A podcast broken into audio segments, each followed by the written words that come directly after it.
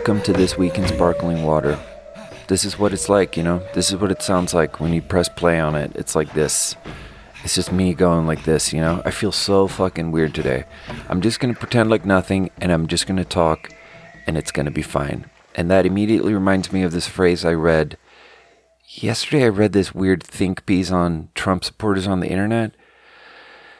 They kept using this phrase, we are what we pretend to be. And it like felt really true in the context of that because like Trump supporters on the internet, it's like they love to turn everything into a joke and be outrageous and say that they're trolling. And there's something about it that feels very deeply like core to what Trump was or is. That it's like, it's not about fiscal policy. It's not about that he's good at managing. It's not about his opinion on any issues. It's just like an attitude and this sort of light skating around on how everything is a joke and hiding behind how everything is a joke and saying horrible shit and pretending like it's a joke. And then people take that mantle of that posture and go on the internet and it's just and it's just this thing where people like pretend to be racist and because it's funny and pretend to be anti-semitic and and horrible and say crazy things and it's like everything is said as a joke so they can just be like no we're just pretending. But then this think piece was about this phrase of like we are what we pretend to be and there's something I, I don't know that that's like obviously true but it's prob like I don't know that I've actually th- ever thought it before but I think it's actually true. We are what we pretend to be. And then you know in this case I feel weird as fuck but I'm going to pretend to be normal does that mean that I get to be normal? So I'm just going to be here and I'm just going to sit here and I'm going to pretend to be normal and I'm just going to talk about stuff. So, like last week, and I went to this party and many, many things happened at the party that I found very interesting that I want to unpack with myself. So, just to set the scene. So, my aunt she was turning 75. She's super religious. She's in this Bible study group, this all women Bible study group where they sit down for three and a half hours and read the Bible. And then they all, multiple times a week, you know, like very, very focused on how much they just love the Lord so much. And then there's this other lady in the Bible study group who lives in this big mansion. So when her birthday's coming up, the mansion lady is like, let's do a party at my mansion. And so it's this beautiful, ostentatious, crazy party. Like they rented an 11 piece mariachi band. It's my aunt's Mexican and she loves mariachi bands and I do too. And they're very cool. And so there's 11 dudes, 11 people with like there's this dude with a harp. It, they're just spread around this like big pool. The whole house is like a Frank Ocean song, you know what I'm saying? And and I'm just in this sun chair, and there's just this like dude on a harp right in front of you, and, and the harp has all these LEDs on it, and the sun's setting, and the sunlight is beautiful, and it's just so weird, the whole thing. But so she also rented like a taco truck, and they just like set up this entire taco kitchen outdoors in this beautiful backyard. Wonderful. But then there's this interesting big choice, which is that this Bible study group, there's a lot of people in their lives that are like alcoholics and sober alcoholics and not sober alcoholics. And they have this strong belief about how alcohol is very demonic. So they make it a dry party, right? And what I find very interesting about that is how people try, people like from an AA perspective, from an AA perspective, people completely misunderstand how to do that. Because what they did was they set up a full bar with no alcohol where you can go up and you can order a pina colada and they have a blender and they have all these things and they measure it out and they make you a cocktail, a mocktail, make you a mocktail to order. And there's like pina coladas and mai tais and margaritas and there's a huge keg of non-alcoholic beer and it's so funny to me because it's like, yeah, you might look at that and be like, oh, yeah, that's perfect for, for a sober alcoholic. That they just get to chill and there's no alcohol around. But the truth is that that's like the fucking opposite of what I want. Because I want to be allowed to just be and I want the world to be reality. And in reality, there are bars with alcohol. And I want to just be able to be like, hey, can I have a Coke or can I have a water? Could I have a Diet Coca Cola, please? And this bar has no Coke. There's there's nothing except things called pina colada and margarita and just cocktails.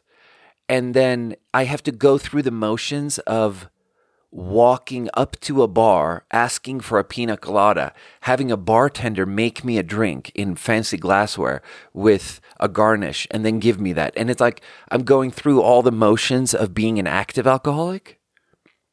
And I mean, the point I'm trying to make is not that hard to understand if you just think about it in terms of like why we don't like giving chocolate cigarettes to children. Because when you give chocolate cigarettes to children and they get to sit around and and hold a cigarette in their mouth and like get used to the physicality and the ritual and the movement and the the talking around and all of the the and uh, not almost all the adjacent stuff like it's there's not actually smoke or fire or nicotine but there's everything around it. And so when you have a bunch of sober alcoholics walking up to a bar asking for margaritas and then drinking three margaritas and they're non-alcoholic it's like very much you're like asking me to act out a relapse. And it's like all of these things that i'm trying to not all these movements i'm trying to not activate like all this muscle memory that i'm trying to not be inside of you know in aa meetings they have this thing where they say that na beer the NA in NA beer, it doesn't stand for non alcoholic. It stands for not for alcoholics. Like it's just not for, it's not good for alcoholics to drink NA beer. It's too close. It's too much like you're acting out, you're LARPing a relapse. So I found that very, interesting because it, it made me deeply uncomfortable. You know, I I was thirsty and there was nothing to drink, so I drank a fucking non-alcoholic beer and I could only drink two sips and then I poured it out and then I was thirsty again, so I like opened another one, and then I just left that one on a table, and then I drank a, a pina colada, which was pretty much just like ice and pineapple juice and coconut water in a blender. God, and the whole thing made me very uncomfortable. But but yeah, and then I was talking about the party and and. Uh, my friends were being like my coworkers were being like so so what denomination are they and i think that's so interesting of a question because like the new ultra religious people who love Trump are really post denomination. It's really like they are just ex everything because they have abandoned all their religious leaders and the true figurehead, like the true theological figurehead of their movement is Donald Trump. And he is like just a posture, he's just a spiritual leader. And it's so interesting because none of his words matter somehow. It's just about the fight. He fights. And he's a spiritual warrior and he fights. And there's so many things about it I find so interesting because they're so counterintuitive. Like, these people are obsessed with QAnon and child trafficking and the movie Sound of Freedom. And they're obsessed with how children are being taken advantage of and drag queens are trying to go into the fucking third grade classroom and do a drag show and sexualize children and they're they hate all that stuff but at the same time in like a real sense they have very little awareness of like age and sex like in reality like i, I go to mexico with my aunt and we go to this restaurant and there's a mariachi band and i can't remember if i talked about this on the podcast it was kind of like a long story but but I go to this restaurant and there's a mariachi band and there's this girl singing. She's like the main girl and she's so cool. She's got this big old face. She looked like a Mexican Lucy Dacus and she was so pretty and she played the violin like a beast. And she's just singing and she's got these pipes on her and she just like really dominates common just really dominates the room. Just really sort of has the crowd. And I just thought she was so cool. And I was telling I was smitten with her. And I say this out loud to my aunt, which I fucking had to regret immediately because she's like, oh, yeah, so you should get her number. And I'm like, it's fine. I'm chilling with my family. Not only do I not have any riz in any normal context, but I'm chilling with my family. I'm on vacation at a resort in Mexico. Can I just like chill and not like try to talk to some girl? And then she's like, no, no, no, you have to talk to her. And she like pulls me to, and so we're, I'm talking to this girl. And then when I get up close to her, I'm like, dude, this girl's like 18 years old. I'm 36. Like this girl is not age appropriate for me. I don't know. I don't even know that she was 18. She could have been 17, you know? My aunt has absolutely zero concern that this girl is that the age discrepancy is a little bit like Muhammad and one of the girls in his harem. Like there's it's so interesting to me that it doesn't apply there for some reason. And so this I don't want to say this poor mariachi girl because she there was nothing like there was nothing she was very much in control of herself and the whole situation and everything. Like she was very cool. And my aunt was like, okay, so this guy, he's from Sweden, he's single. You should give him your number. And so she gives me her number. And I'm like, and the girl doesn't speak English. So my aunt, my aunt is just translating, and it's like an arranged marriage. And I'm like, I'm like so uncomfortable. Like it's so funny to me that this ultra conservative, anti so many things that have to do with free sex and and like this person that should be so afraid of sex and everything. And me, I am like this liberal and I should be this like free thinking, free spirited, free love character. When we actually crash into reality, I'm like incredibly anxious and uncomfortable with sexuality and everything. And like my aunt isn't. And she just gets to be the dominant party that just gets to set the tone and she gets to be the person that's like that's like that makes me it's just also such a funny like i don't know it's a funny dynamic that i've been with with many been in with many like my grandma and my mom. I get in this dynamic with all of them they're where they're like so much more free about stuff and i think it's like my grandma will make these like crazy sex jokes you know and it makes me so uncomfortable. And my grandma is so conservative. And somehow it's not just two dimensional, it has like many, many dimensions. Like being like free i don't know i don't know how to explain it but but somehow so that's like how my aunt is and then this party that i went to last weekend same thing happens there's like two girls in the mariachi band and they're like pretty girls and they're like probably very young. I honestly don't have any idea how old they are. They could be 27, but I don't know. But my aunt's all like, yeah, so you got to talk to this guy. And she's talking to them in Spanish. And she's like, and you have to teach him Spanish because you don't speak English. But it's like, this time, dude, we're not in Mexico. And the girl is just like, this girl in perfect English is just like, what do you mean? I, I speak English. What do you mean? it's just so funny. And my my aunt doesn't snap out of it. She just keeps going to Mexican, and she's she keeps going in Mexican. She keeps going in Spanish, and she's just like, yeah. And so you're gonna have to teach him Spanish, and and he's kind of stupid, and he doesn't speak Spanish, so you're gonna have to teach him so that you guys can talk. And then like, yeah.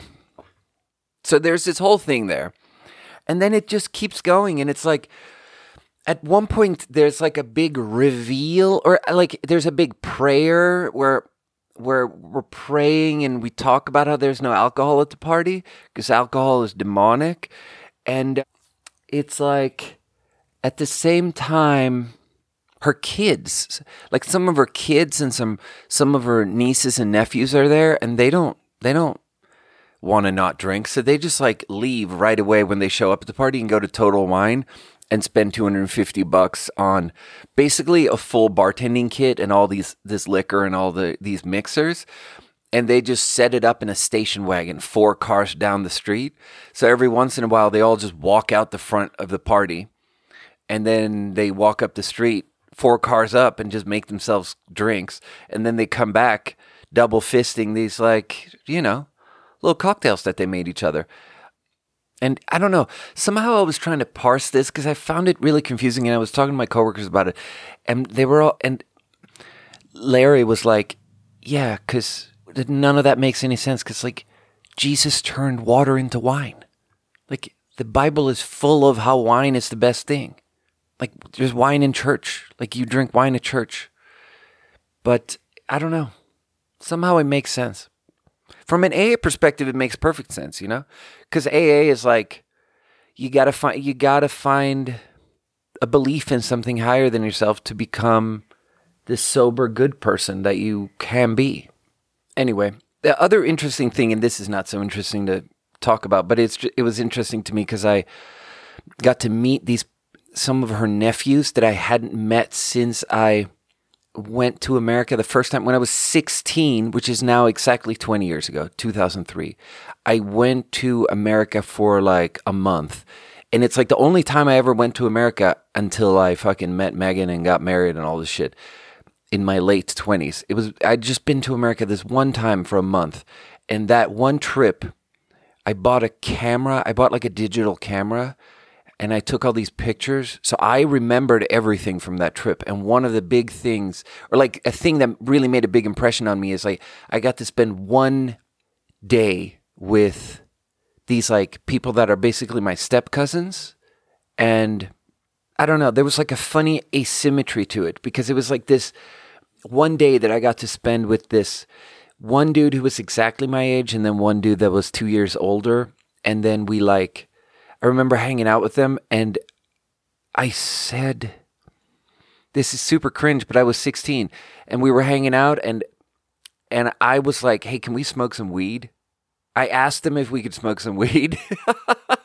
and I remember it's so cringe, but what I said was, "Hey, you know I like to smoke weed and I'm like kind of addicted." That's what I said. And and I remember the guy the guy got his brother in the room and repeated it to him and they both laughed at me. Because it's such a fucking stupid thing to say. But hey, radical honesty. The podcast is all about radical honesty. So there you go. That's what I said. God, that makes me. I'm making myself blush. It's so such a stupid thing to say. But anyway, so we go on this big ride and we like buy weed and it's like this classic. Everything in this fucking that memory is also like a Frank Ocean song. We are like driving around in some fucking beat up Toyota and you know pull up next to some dude standing on a sidewalk and just like hand him some cash and he hands us a little bit of weed and then we roll it up roll up a blunt and then we're smoking this blunt and I spit out the window and I remember fucking it up and getting spit all over my face and the inside of the car and the outside of the car and them just being like yeah this fucking weird Swede. Let's just be nice to the weird Swede and not make fun of him for fucking up spitting out the window. And then they're like that's called a loogie so stupid. oh, so fucking embarrassing. And then we like go to a movie theater, and I honestly, I'd smoked a little bit of weed in Sweden, not a lot. And this was like California weed. So I was just stoned like a motherfucker. And I remember having no ability to see in the dark. Like my eyes could not readjust to the darkness of the movie theater. So I'm just standing in the aisle of the movie theater, completely blind, and just tromping around and there's steps and I'm just like super confused and fa- like almost falling over and everyone has to be like, bro, bro, bro, grab him, grab the Swede, grab the Swede because he can't walk. And then we watched the movie and I wish I could remember what movie, but I don't. I don't know which movie we watched. And then we went to some shitty restaurant. It was probably like an IHOP or something. And then one of the dudes that we were hanging out with and it's so interesting because it was probably just some guy that they were friends with when they were 16 that they don't even remember anymore, maybe.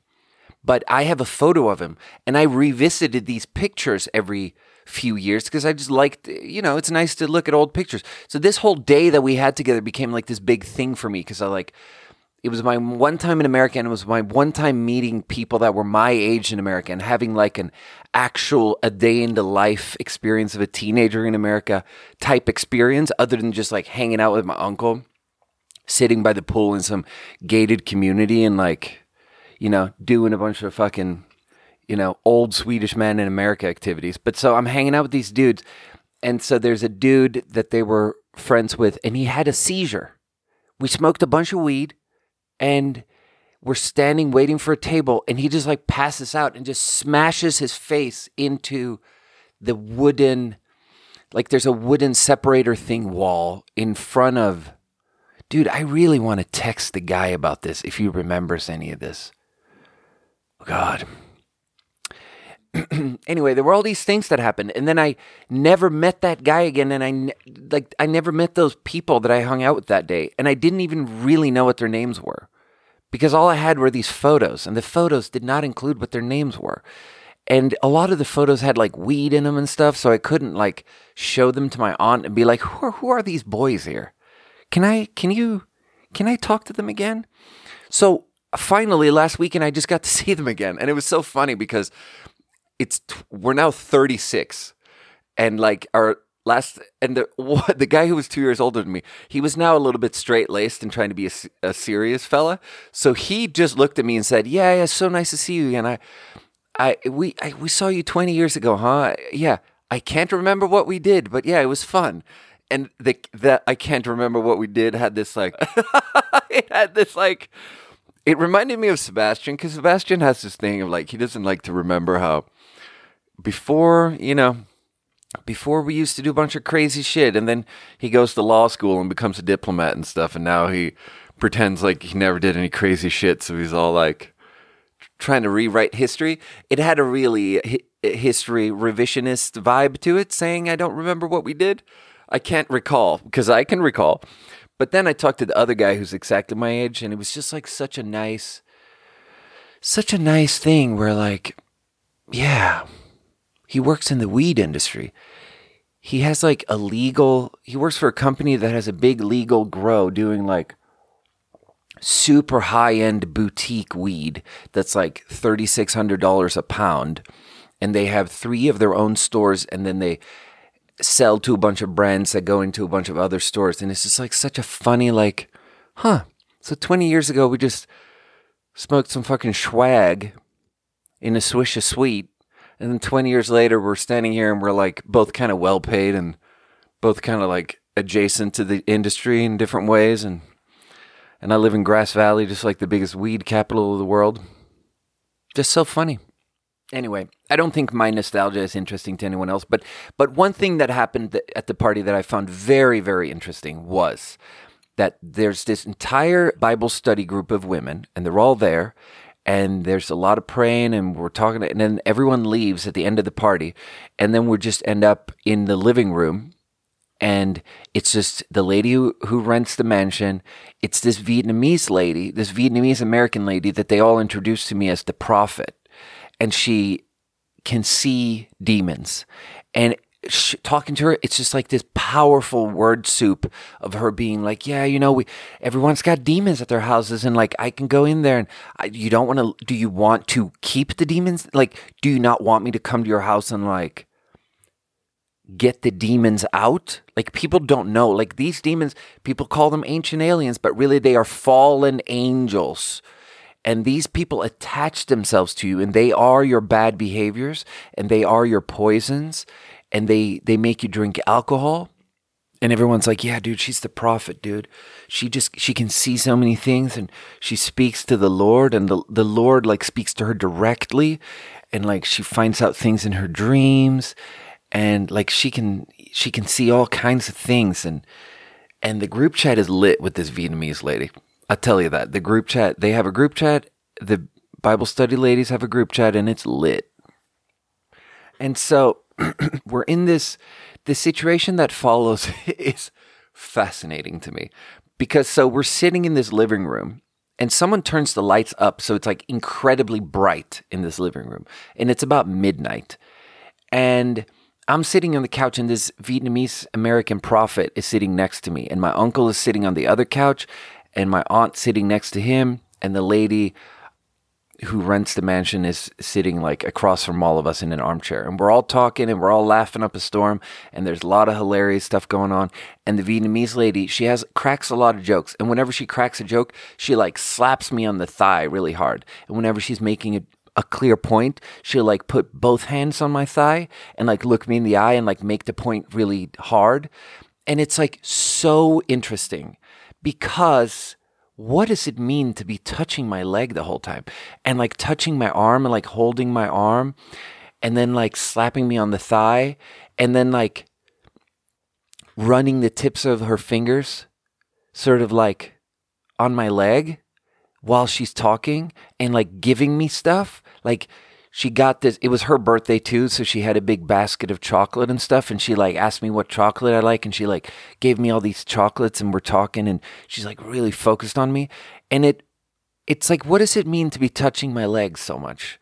It's very friendly and it's very nice but it also has like it there's a vibe to it and it's like it I I it was such a like I don't know how to describe this. You know what it really reminded me of? It reminded me of that scene in The Lobster where if you have if you've seen the movie you'll just know what I'm talking about that there's a scene where they are hanging out in in a living room in the city and someone is playing an instrument and the people are making out and if you don't if you haven't seen it let me try to explain this movie and it's one of the most confusing movies in the whole universe. So it'll be very hard to explain. But very briefly, it's a made up fictional universe where there is a world where everyone has to be in a couple and if you're not in a couple, you get sent to this resort. And if you can't ma- pair up with someone else at the resort within 30 days, you get turned into an animal. And then there are people who don't want to be part of that universe, so they run away, so they're in the forest, and they are the single people. And in the single people world, you're not allowed to be a couple. So there's two worlds, and each world only has one allowed state if you know what I mean. So the main character, he starts out being in a couple, but then he gets dumped. So he gets sent to the resort and he fails to find a partner.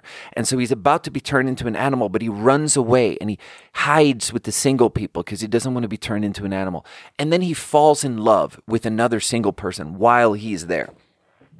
And that's not allowed and so they have to hide it. But then these single people who are only allowed to be single, they do like a guerrilla mission. They have to live in the forest. So they do a guerrilla mission into the city.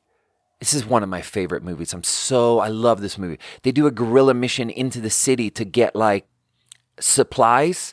And so they're in the city, and in the city, you have to pretend to be in a couple. So they get paired up with people where they have to pretend to be in a couple. And he gets paired up with the single lady that he actually is in love with, and they're actually in love. And now they have to pretend to be in love so that the city people who are in couples won't notice that they are single people because being single is illegal and they'll get arrested.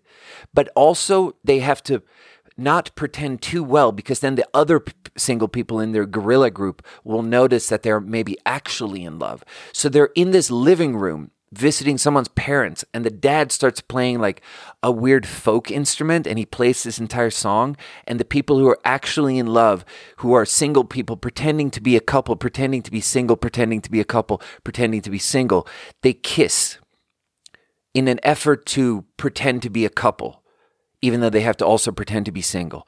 And then they lose control and we're, they're all in the living room. Everyone can see them and they begin kissing and they lose control of it and they kiss too much and they're just making out and touching each other all over their bodies and it's like incredibly like it's way too much PDA because it's it's appropriate when you're listening to music to just sit there with your spouse and to just reach over and kiss them while you're listening to the music. That's appropriate. Like a kiss on the cheek or maybe like one kiss cuz the music is romantic and then you go back to listening to the music. But they lose control and they start kissing a lot and it was a little bit like that vibe.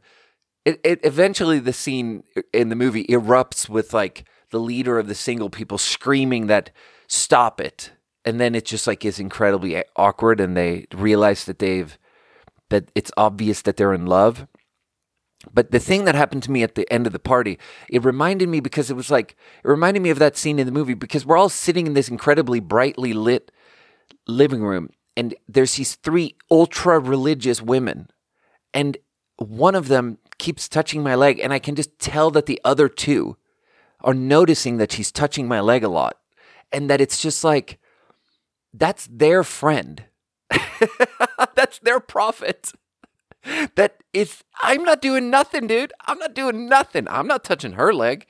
Like when she tries to hold my hand i'm like yeah hold my hand for a second and i'm I'm gonna take my hand back. Like i'm good bro but it's just so interesting because like human sexuality is so I've seen this so many times in like close friends where it's like someone isn't getting what they need. Like someone doesn't have their own sexuality figured out, or there's some belief, or there's some structure or circumstance even that they're not in control of that just puts them in a situation where they're where they're kind of sexually not satisfied.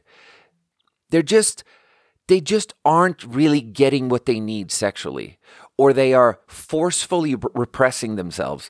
And it's just making them, it just has to come out in a weird way. And I'm going to be, I don't know, how honest can I be about this? Like, there was a period when when Dr. Luke he just like wasn't really getting what he needed sexually and he didn't have his sexuality figured out and a big part of that is because he's a hero and he is focusing very hard on be- on becoming a better and better doctor. And he's like out there fucking saving lives making the world a, a better place. But you can't do everything all at once. So while focusing on becoming a better doctor he just like in his personal life wasn't really having like a harmonious sexual life. And so it just ma- it just created this thing where he like would say outrageous sex everything was an outrageous sex joke. Like whatever we could talk about whatever we talked about he could turn it into a overtly sexual like crazy disgusting weird joke about sex. And it was just this like infinite waterfall of sexual statements that came from how there's like an unsatisfied sexuality within him. And that's true for ev- like I have this other friend and I'm not allowed to talk about it on the podcast. She's told me, but it's just in her life she was just in a sexless marriage and she lost her mind. Like she, there was 6 7 years of no sex and she just completely lost touch with reality and ended up doing some really crazy shit and like I did this thing for myself recently where I took myself out of the dating pool for a year to just like learn about myself and to because I always end up in relationships where I like feel I feel bad and I'm in a relationship and I draw this conclusion that oh I must be feeling bad because I'm in a relate because there's something wrong with the relationship. So I keep like sabotaging or just I keep just abandoning relationships because I think that there's something wrong with them, but really I don't know what what the problem is and I don't know why I feel bad and probably frequently the case. It's more just that I feel bad. So I had to be alone with myself for a year to figure out like what is my actual baseline? Like what feelings of feeling bad are actually within me always, regardless of who I am with or like I need to figure out what I shouldn't be blaming on the on whatever relationship I'm in. And it's a mixed bag, you know, because I've been in a lot of bad relationships where a lot of bad feelings came from the relationship. And then also, I'm a miserable son of a bitch and I'm always unhappy. And it's like, so I had to do that and I took myself out of the dating pool. And at the same time, I'm like just working all the time, just sort of like thinking about stuff and doing a lot of meditation and just trying to be with myself. And I just, noticing, looking inward and, and being very aware of myself. I just noticed myself just turning things into jokes, sex related jokes, in a way that I wasn't even really in control of. And it's just so interesting to notice it in yourself how it's like there is something about human sexuality where it's like it's just one of our deepest things. It's like how you can't hold your breath until you die. Like breathing is one of our deepest things. And whatever aware consciousness we have is very superficial compared to the deepness of desire to inhale oxygen and food and water and sex. Like these are the deepest things. So we need them on such a deep level that, like, whatever we think we can do between ourselves and a fucking Bible study group, between ourselves and the Lord, it's actually very superficial compared to what your body has decided for you when it comes to what you need sexually. And it really just felt like this prophet lady was just it's so interesting too because I was I was talking to a friend about it afterwards about how I don't think it's this thing where like not that I would want to do this because it's like I'm chilling, dude. It's all good. Like I'm not trying to sleep with this prophet lady. That's not what I'm saying. But like in a hypothetical where if I had tried to be like, hey, can I like talk to you over here? Or like if we just go for a if I go for a walk with this prophet lady and I'm like, hey, can I kiss you? I think she would have been so outraged and so surprised and so like, what are you talking about? You infidel. Why would I want to kiss you? I am this is between I live for the Lord. I only live for the Lord, bro. she would have been so flummoxed and so like surprised. because on any conscious level, she has no idea that there's this thing going on where her body just is trying to like get something. so it's like just so interesting to think about how it's like there's this thing where on some level her body is like just reaching for things in a way that she's not aware of, but in a way that people around her are probably very aware of.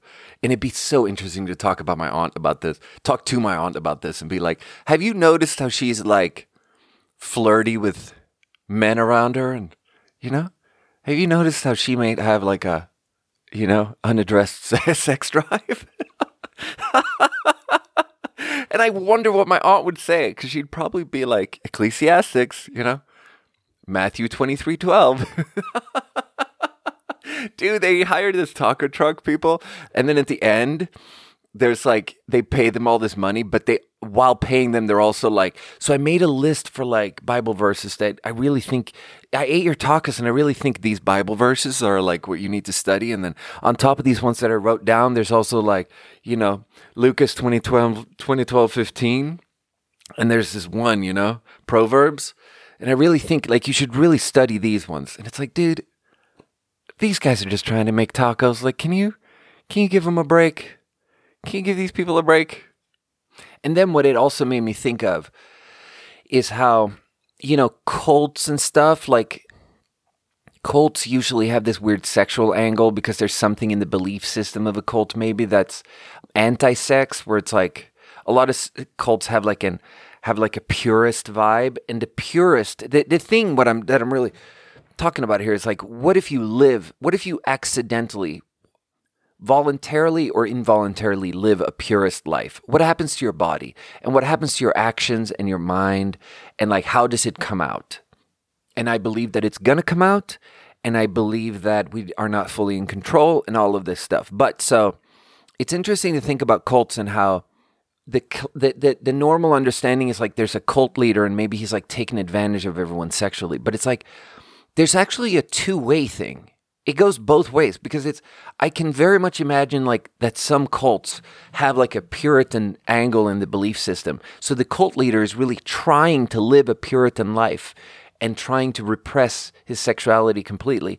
And then that actually makes the cult leader sort of easy to manipulate. Or like the people that end up I don't know. It just that experience, that experience in the living room made me feel like I, I don't know. Not that I had a lot of power, but like that there was something where like I don't know. It's just interesting to think about hypothetical paths forward.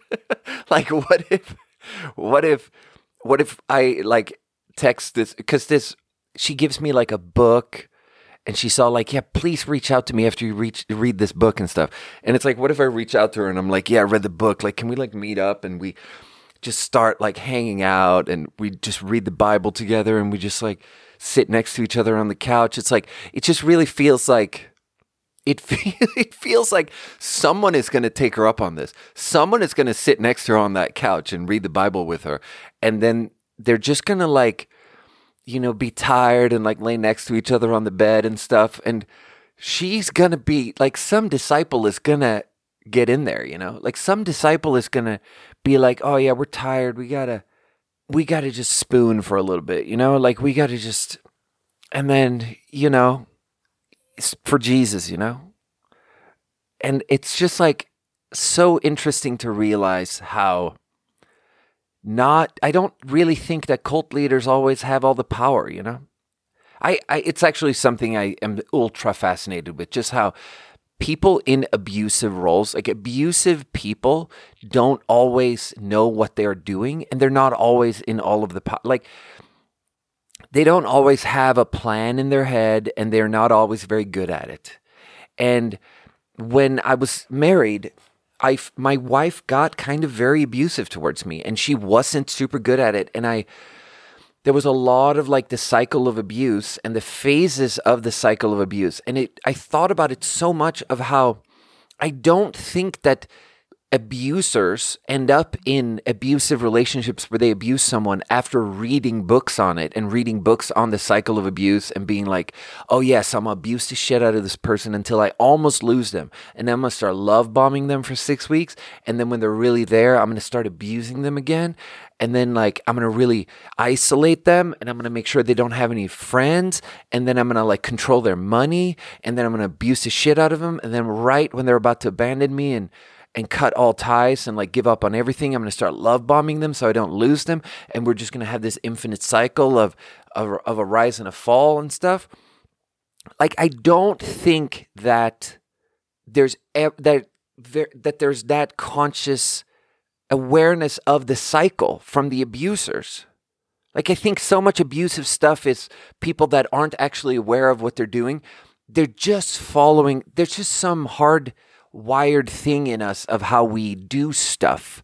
And then when if we're shitty people and we have too much pain, we just like end up doing like it I think it comes really natural. I think acting out being an abuser and acting out an abusive cycle of abuse comes really natural to some people and then some people it comes half natural and i think like like my wife was kind of abusive towards me but she never really figured it out and she she wasn't that good at it which is probably a sign of her not being that horrible of a person you know?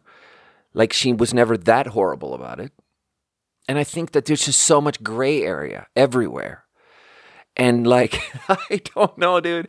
If this lady starts a cult if this prophet lady starts a cult there's going to be a lot of gray areas there because there's going to be some disciples there's going to be some disciples holding this lady's hand and, and they're going to have a lot of power over her and she won't even know it. And she's to be like, What? You don't want demons in your house, do you? I have to come to your house. And like her deeply repressed psychological subconscious is going to be like, I think there are demons in your bedroom and then like just because all that stuff about what you see and what you dream like all of that gray area of so like it's just interpretive dance spirituality in like new religious movement stuff like all of that is so susceptible to your sexuality bubbling up through that stuff that it's like i cannot imagine that it isn't sort of like yeah to get these demons out we have to like rid ourselves of the old and what the old means is maybe our clothes and like these clothes are part of the old that brought these demons in and like yeah i know we don't have new clothes right now so we're gonna have to just take our clothes off and it's gonna have to just be like it's gonna have to be like this for a bit. Like we're gonna have to be naked and i know we're naked in a bedroom and it's like might seem like it's not what jesus wants but it's like it's gonna have to be like this bro. And it's just like there's going to be some crotch area, you know? At some point, someone's going to go for the crotch area, and it's going to be a slow buildup because there's some self awareness and there's some knowing of what's going on, and there's people around that are going to be like, I don't know if you should really be doing that with that person. There's a lot of things that would put the brakes on the process, but at the in the end, in the end, the pro, like human sexuality, you know, in the end, you know, in the end, it's you know it's going to go there. And some disciple is going to have a lot of power over this lady, you know? and then and then they're so fucking funny, dude. And then at the at the end there when we are chilling in the living room last weekend, there's like this one part of the conversation where they're all super focused on me, which is it's very nice. It's very like being love bombed by religious people who are trying to learn about you to see how they could fit Jesus in your life. Like it's a very good feeling. I can really understand how there's so many things about joining a cult that I am sympathetic to. It's like we're all in pain, and all of these exercises that a cult comes up with, even doesn't matter how rudimentary they are, doesn't matter how stupid they sound. I think it's all actually helpful to us to just try to deal with our stuff, to try to talk about it, to be in a room and to try to do, like, to just try to shake stuff loose and to try to read, like, just read the Bible and think about your own issues. I think just trying to apply any random text to your own problem, it's going to make you think about your problem. And that's probably going to be helpful for you. So, like, there's so much about it that's helpful. And then also just attention. Attention feels good. And joining a cult, I believe, includes having some amount of attention directed towards you, especially in the beginning. And getting attention is like, you know, this sort of validation addiction that I talk about that I have when it comes to just like dating and stuff. It's like a big part of it is just attention. Like we just want attention. We just want to feel seen. We want to feel heard. All of this stuff. So, like, I'm sitting in this room and there's like these three women and they're so focused on me and they're asking me about my life and like where I grew up and like, oh, you spent 10 years in China. And they're like, how did you end up in China? And then my aunt is looking at me and she's trying to do that thing that she does where she makes me uncomfortable because she's more comfortable than me saying like, "Oh yeah, he's super in love with these mariachi girls," and it makes me blush. And she's so impo- she she becomes so much in control of the vibe when she says that because I'm like, oh God. No, I'm not in love with the mariachi girls. And then she's like, Yeah, he's so in love with the mariachi girls. He like can't stop looking at them. And I'm like, No, mom, I'm not in love with the mariachi girls. And she's like, Oh, you should go talk to the mariachi girls. And I'm like, Mom, I don't want to go talk to the mariachi girls and it's like she's usually so in control but this one time in the conversation she's looking at me and she's looking at the vietnamese prophet lady sitting next to me who's like i don't know how much i've described her but she's like maybe in her late 40s and she's kind of pretty and and who knows how to age differentiate asian ladies anyway you know what i'm saying like it's it's kind of hard and so at one point my aunt's like looking at me and this asian lady on the couch and she's trying to do that thing where she embarrasses me by saying describing to me what I like or whatever. And my uncle does it too. He's like when I visited him when I was 16, I I took his class. He was teaching this class in the Bay and and I he's like just show up at my class and I'm sitting and it's a Photoshop class and there's like 30 students in the class and it's you it's a, a college in America, so it's mostly Asians, right? That's how it goes. And so there are all these Asian college girls in there, and he's all like making fun of me of how I'm into the Asian girls. And I'm like, no, I'm not into the Asian girls. But it's like Asian girls are pretty. Like I'm not saying I'm not saying oh God. Yeah. I don't know. I don't know what I'm saying, but he's trying to make fun of me and make me blush by being like, yeah, he's into the Asian girls. And then this one time so that's like a thing that they that my aunt and uncle will say where they're like, "Yeah, Joe Joachim's so into Asian girls," and they'll embarrass me. So at one point, the girl, the the prophet lady and the the mansion lady, they're trying to ask me like, "Hey, why why did you end up in China for ten years?" And my aunt looks at me, and she says these things that she usually says, but this time it comes out different. And she looks at me and she goes, He's really into Asian girls. And in the middle of the sentence, you can just feel her heart drop because there's like this Asian lady that is her friend sitting next to me on the couch touching my thigh. And it's like, it's like, bro, I'm not creating the situation that you're putting me in. Like, you're the person who's telling me to sit on this couch, and this is your prophet sitting next to me who happens to be an Asian lady touching my thigh. Like, I'm, I am not, like, the way she said it this one time, it just sounded different to herself. And you could just hear her heart drop in the middle of the sentence of this thing that she usually says with such gusto to, to make fun of me and to make me blush. And this one time, I'm like, I don't know that it's coming out the same way this time, lady, because it's sounding a little bit like, yeah, like, I don't know. Are you trying to, like, like you emphasizing how I'm into Asian girls? and me trying to defend myself and be like, bro, I'm not some, I don't have some like weird racial approach to dating, dude. I married a white lady. Like, what do you want from me? Like, I don't have some approach like that. Like, I'm just a person, bro. Can I just be a person? Can I just be allowed to live in the world? Do you have to make fun of me for everything? and then this time when she said it, it came out as if she's like trying to set me up with some prophet lady. And it's like, hey man, knock yourself out. That sounds hilarious to me. You're trying to have me join some sex cult here? I don't know. Anyway, we should probably drink a sparkling water here. So this time, this week, we're drinking Saratoga Sparkling. It's carbonated spring water since 19 Eh, no, since 1872. Beautiful. Plain sparkling water because I really I think we need to bring ourselves back to the basics here and just be in the world and not not everything has to be flavored, you know? Sometimes we have to just be. Let's smell it. Yeah, exactly. It smells like nothing. It smells like me. When I smell this, all I smell is coffee because I just had coffee. Wonderful. I've been sipping a cup of decaf coffee while recording this episode. And there's just something beautifully European and beautifully sort of like clean and interesting and that it isn't exactly my thing, but it's a classic pairing. And it is coffee and sparkling water. Espresso shot and sparkling water. And because of the coffee I just had, that's a 10 out of 10. Saratoga. I love it. Okay, there's one more thing I wanted to talk about, and it's like I got this email from Luke, and it's a beautiful email. And he, because I a few episodes ago I talked about the problems of his and my friendship and relationship, and when I like stopped talking to him or whatever. And he addressed it in this email, and and he this is his email. Hi, Joachim. I apologize for the conflict I have caused over the years, which is most of the time a result of my bad behavior. I apologize for telling Sebastian about your pregnancy. That was irresponsible of me. You both sound like you are doing well! Exclamation mark. Now, that's a beautiful email. It's succinct. It's like honest sounding it's not like overly dramatic or weird. It's just like a beautiful apology.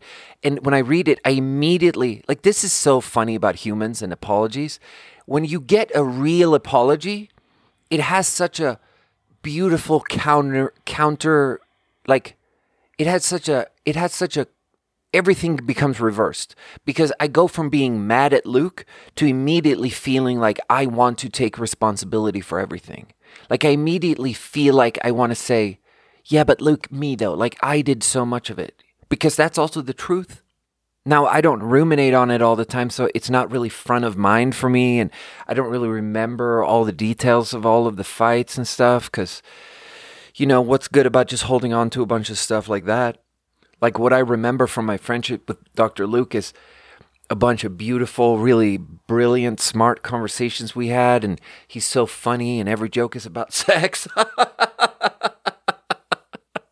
anyway, that's a that's a callback to something earlier in the episode. Anyway, Luke is a beautiful person, and he's a hero, and there's so much about the problems that we had that's probably my fault. But really, the point I was also trying to make last time I talked about it is really, I think it was neither one of our faults because we don't live in the same country and we tried to be friends for years beyond meeting each other in person. Which is one of the many things that's mostly my fault because he came and visited me every other year for like 10 years in China, in America, in all these different places. And I never went to New Zealand and visited him you know? So that's my that's that part of it is my fault. He was so generous, you know? He would come and visit me in China and I remember him buying me a suit and and he paid for all this shit and he bought me a beautiful meal at Mare, which is like one of the worst meals we've ever had. The beautiful trope that we refer back to oftentimes. Because what's more funny than talking about a really bad experience you had together? Like he ordered the, their most experienced steak it's like a Mediterranean French fucking steakhouse in Beijing, and we go and he orders this fucking pork chop or whatever, and what you get is just a fucking cow knuckle. It's just a round spherical bone. It's just like a a kneecap with like a tiny bit of meat around it. But anyway, and and and he got me a suit and the suit didn't fit even though the guy measured took my measurements and tailored me a suit and he didn't know he didn't know how to do it because apparently my I have the measurements of Beyonce pretty much. I have the measurements of Kim Kardashian where I have this narrow narrow hourglass waist and a huge butt. And so the fucking tailor made me a fucking suit that looked like a dress and he paid a hundred bucks for that suit and he thought it was so funny and so worth it because it looked so ridiculous and it was one of the worst looking suits anyone anyone either one of us had ever seen but really the problem in our friendship wasn't me and it wasn't Luke. It was the part that it was the fact that we weren't in the same country and we just talked to each other through text messages and voice messages and interspersed with video calls. And, you know, this week, Lex Fridman interviewed Mark Zuckerberg of Meta of Facebook on his podcast, and the way they interviewed is that they did this metaverse interview where they have both been scanned in Boston or whatever by this super complicated software that understands all the wrinkles and all the everything about your face and the texture of your skin and the shape of your face and how your face moves and all the dimples and all the asymmetries and it understands your face and then you put on a a meta brand VR headset that both shows you the VR world to your eyes, but it also reads your face and all the movements of your face. And it shows you the person in front of you, not just as a image, but as a moving perfect replica of their actual three-dimensional face and the movements of their face and the little smirk at the corner of the and it's like it's this beautiful bridge between a video call and meeting someone in the real world where it's like if Luke and me had had that if we if we had that technology which will exist for everyone in 20 years or in 5 years or in 30 years. Who knows? It seems like there's a little bit of a barrier to entry where you need to be really really scanned in a kind of complicated way for now. But if we had had that and we had if we had that because and the thing that Mark Zuckerberg said about it that I found so beautiful was like he's like yeah there's all this research showing that when two people communicate most of the communication going back and forth between these two people isn't the words, it's everything else. And so when you are two people and you try to communicate through just voice messages for years without seeing each other, you there's something that is missed and there's something that that creates there's something there where conflict is so much more possible because because you aren't all of yourselves. You are missing so many of the different frequencies that we normally communicate on. And because of that, really what it was is that we forgot each person forgot that the other person was had full humanity to them.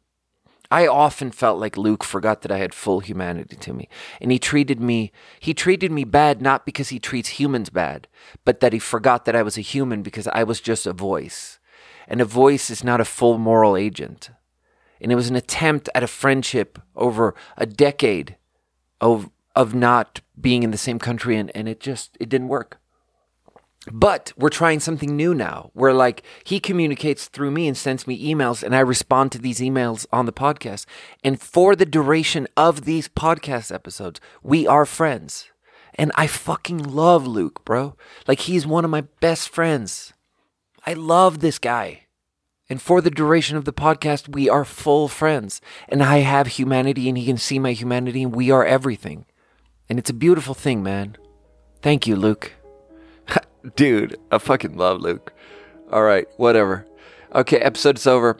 Artemis is gonna be here in like five minutes. I gotta, I gotta, I gotta turn the heater on. It's fucking cold in here. All right, I love you guys. Don't do anything I wouldn't do.